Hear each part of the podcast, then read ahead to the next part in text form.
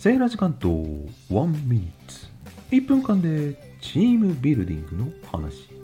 あなたは今何か組織に属していますか？あるいはチーム組んでやってますか？初めてやった時ドッキドキのワクワクいろいろ緊張もしますよね。